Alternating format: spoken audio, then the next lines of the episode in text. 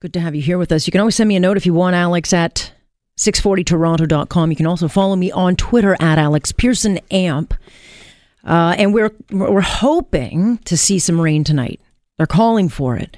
And we really, really need it because I'm not even sure if a lot of people know about this because it's gotten such little attention. But there are massive forest fires burning uh, and devouring their way right through the picturesque area of Parry Sound.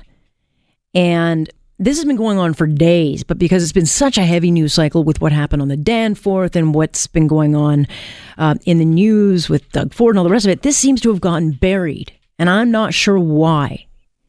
Because it's big and it's getting bigger instead of smaller, but it's believed to have been sparked by construction of a wind farm on the east shores of Georgian Bay which was alleged to have been doing work um, when there was an extreme fire ban. Because, as you know, with all the heat, conditions everywhere are just so tinder dry. So they've been putting warnings out um, of this extreme heat that anything can go up. It's bad enough when you get things like lightning strikes that hit when you get this tinder dry weather, but you know, for something like this to happen, also um, very dangerous. But nonetheless, the blaze started on Henvey Inlet First Nations, and now six days later, 33 fires are burning, as many as uh, over half of them out of control.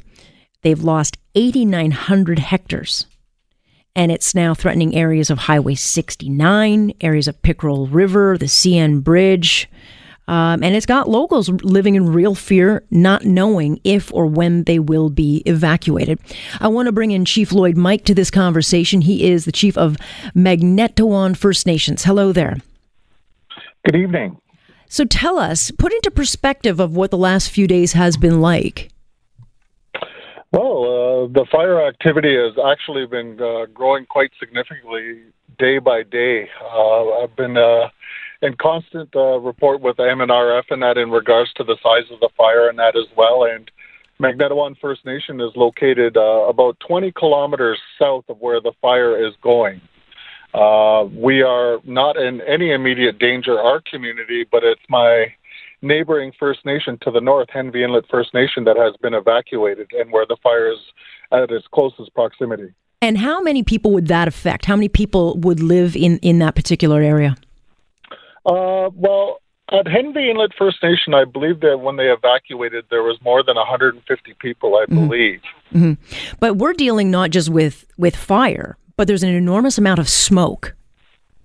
Yes, uh, the the fire and the size of the fire, I believe it's a little over 8,200 hectares right now, and it's uh, that's about a little, I think, around a little over 70 square kilometers in size, and it's the largest fire right now that's burning in Ontario. Yeah, I mean, we've heard and, so much uh, about the California fire. It's it's hard to even think that California's fire seems to be getting more reporting reporting than you know one that's really just up the road from here. Yeah, it's only a little over three three and a half hour drive north of Toronto. So, and it is creating a lot of smoke and that smoke and that is uh, definitely variable on the wind conditions and which way it's blowing. So uh, it depends definitely on the winds and that which way they're blowing that day. And with the, such dry conditions and that what it has, and the very little amount of rain that we have received here in the last months and months mm-hmm. here, it's uh, created these tinder dry conditions and. Uh, they're having uh, it's still listed as out of control. Right, and they've got how many hundreds of of, of fire uh, fighters do they have now? Uh, last reported, I believe they had over 212 uh, firefighter, firefighters and support staff. So uh, I know that they have a command center in Britt as well that uh, that has uh, 13 helicopters, I believe, that are being used right now, and that as well as well as some water bombers as well. Now, is this something that you know happens season to season, so people kind of have um, you know an idea that this is something that just goes with with with living in cottage uh, life, or is this uh, a particular concern? Well, this is something definitely that hits definitely a lot closer to home for all of us involved here and around the Georgian Bay area and Parry Sound area and district and that as well. We've never seen a fire actually of this size and magnitude in that as well. And like I said, it just seems to be the perfect storm of conditions of with the weather and that as well, and that's making fighting this difficult. Uh, this fire. And so, what is the plan? I, I, understand Premier Ford was up in the area on Friday, but has the province uh, come up with any kind of plan? Like, what what is the long term plan, and what are they what are they telling locals? Well, uh, again, you know, it's a that coordination with all the local area communities, the parks and everything in the area and that as well, and the safety of the community and all the people, the cottagers and that as well along the waterways. Yeah. Uh, that is paramount uh, first in that as well. So there has been those evacuation orders and that that have been put in place just to make sure that there are uh, no people that are around there and that the fire bombers and the water bombers, the firefighters, uh, can get in there and do that work that's really necessary and that they have that access and no ease of restric- restriction so that they can get in there and do that work. And are people listening? I mean, I know that people get awfully um, attached to their home and they want to try to protect it and they want to save it, but are people actually heeding the warnings and getting out? Uh, yes, it's a, a it's a mandatory evacuation for the certain areas that are definitely within risk. Uh, you know, to date there has been no loss of life or anything like yeah. that as well, and that again is most paramount as well. So that is being uh, worked out with uh, the OPP and that as well, just to make sure that people are getting out. But um, you know, it's good that there's no human life because that's the ultimate of what you want is is the good news. But no question, um, just a disaster uh, for um, the beauty of the area, the the forests in the area, and certainly the homes and the cottages and, and life. Oh, definitely, it's going to have a huge impact in that as well. You know, and uh, the forest is. Uh, one of our great areas that we have along here around Georgian Bay. It's so mm-hmm. picturesque yeah. as well, you know. But nature also has a great way of rejuvenating itself. Uh, firefighter fires have happened here since time memorial and that as well. And nature always has that way of bouncing back, but that takes time. It does take time, but Mother Nature, in fact, never loses. That's that's the thing. She's uh, she's always in control, uh, which can be the scary thing. So, what is then uh, in your in your in your gut? Do you think that they're going to get ahead of this thing, or what what do they need to happen? I know we're expecting a little bit of rain, but I don't know if uh, if a couple of hours of rain will will even mean anything. Yeah, the the light precipitation precipitation that we've received so far has really not helped matters at all. We do really need a, a, good two, three days of good, just solid rain and that to come down in our area. And, and it's unfortunate that we haven't been able to get that to, to help the, these crews in that.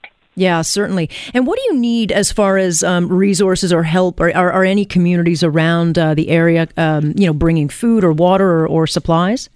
Oh, definitely. Uh, you'd be surprised at the amount of communities in that as well in the area where the fire and that as well, and even with the towns and that as well. Like uh, uh, we've heard as well the the Sobeys in Parry Sound, the Walmart in Parry Sound. You know they've been helping donate uh, food and that to the firefighters and supplies and that as well. So there's a huge uh, outpouring of that community support, and everyone's trying to rally and do what they can. Yeah, it, it sure is sad. Um, just I know it's it's early in this game, but I know that there is some kind of investigation as to how this started. What are you hearing? As I understand, there is an allegation that um, this could have been started by construction at a wind farm. Is is there anything that you know about that?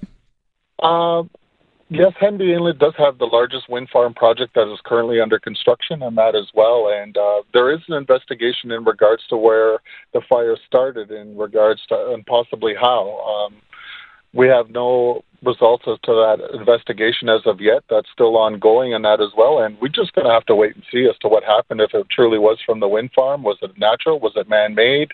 Uh, we don't know that yet. So until that investigation is complete, uh, I don't think it's fair to to lay blame on Henvey First Nation and its project, its windmill project, until that is completed. Yeah, and it certainly doesn't um, help right now with uh, people looking at the imminent danger of uh, losing everything.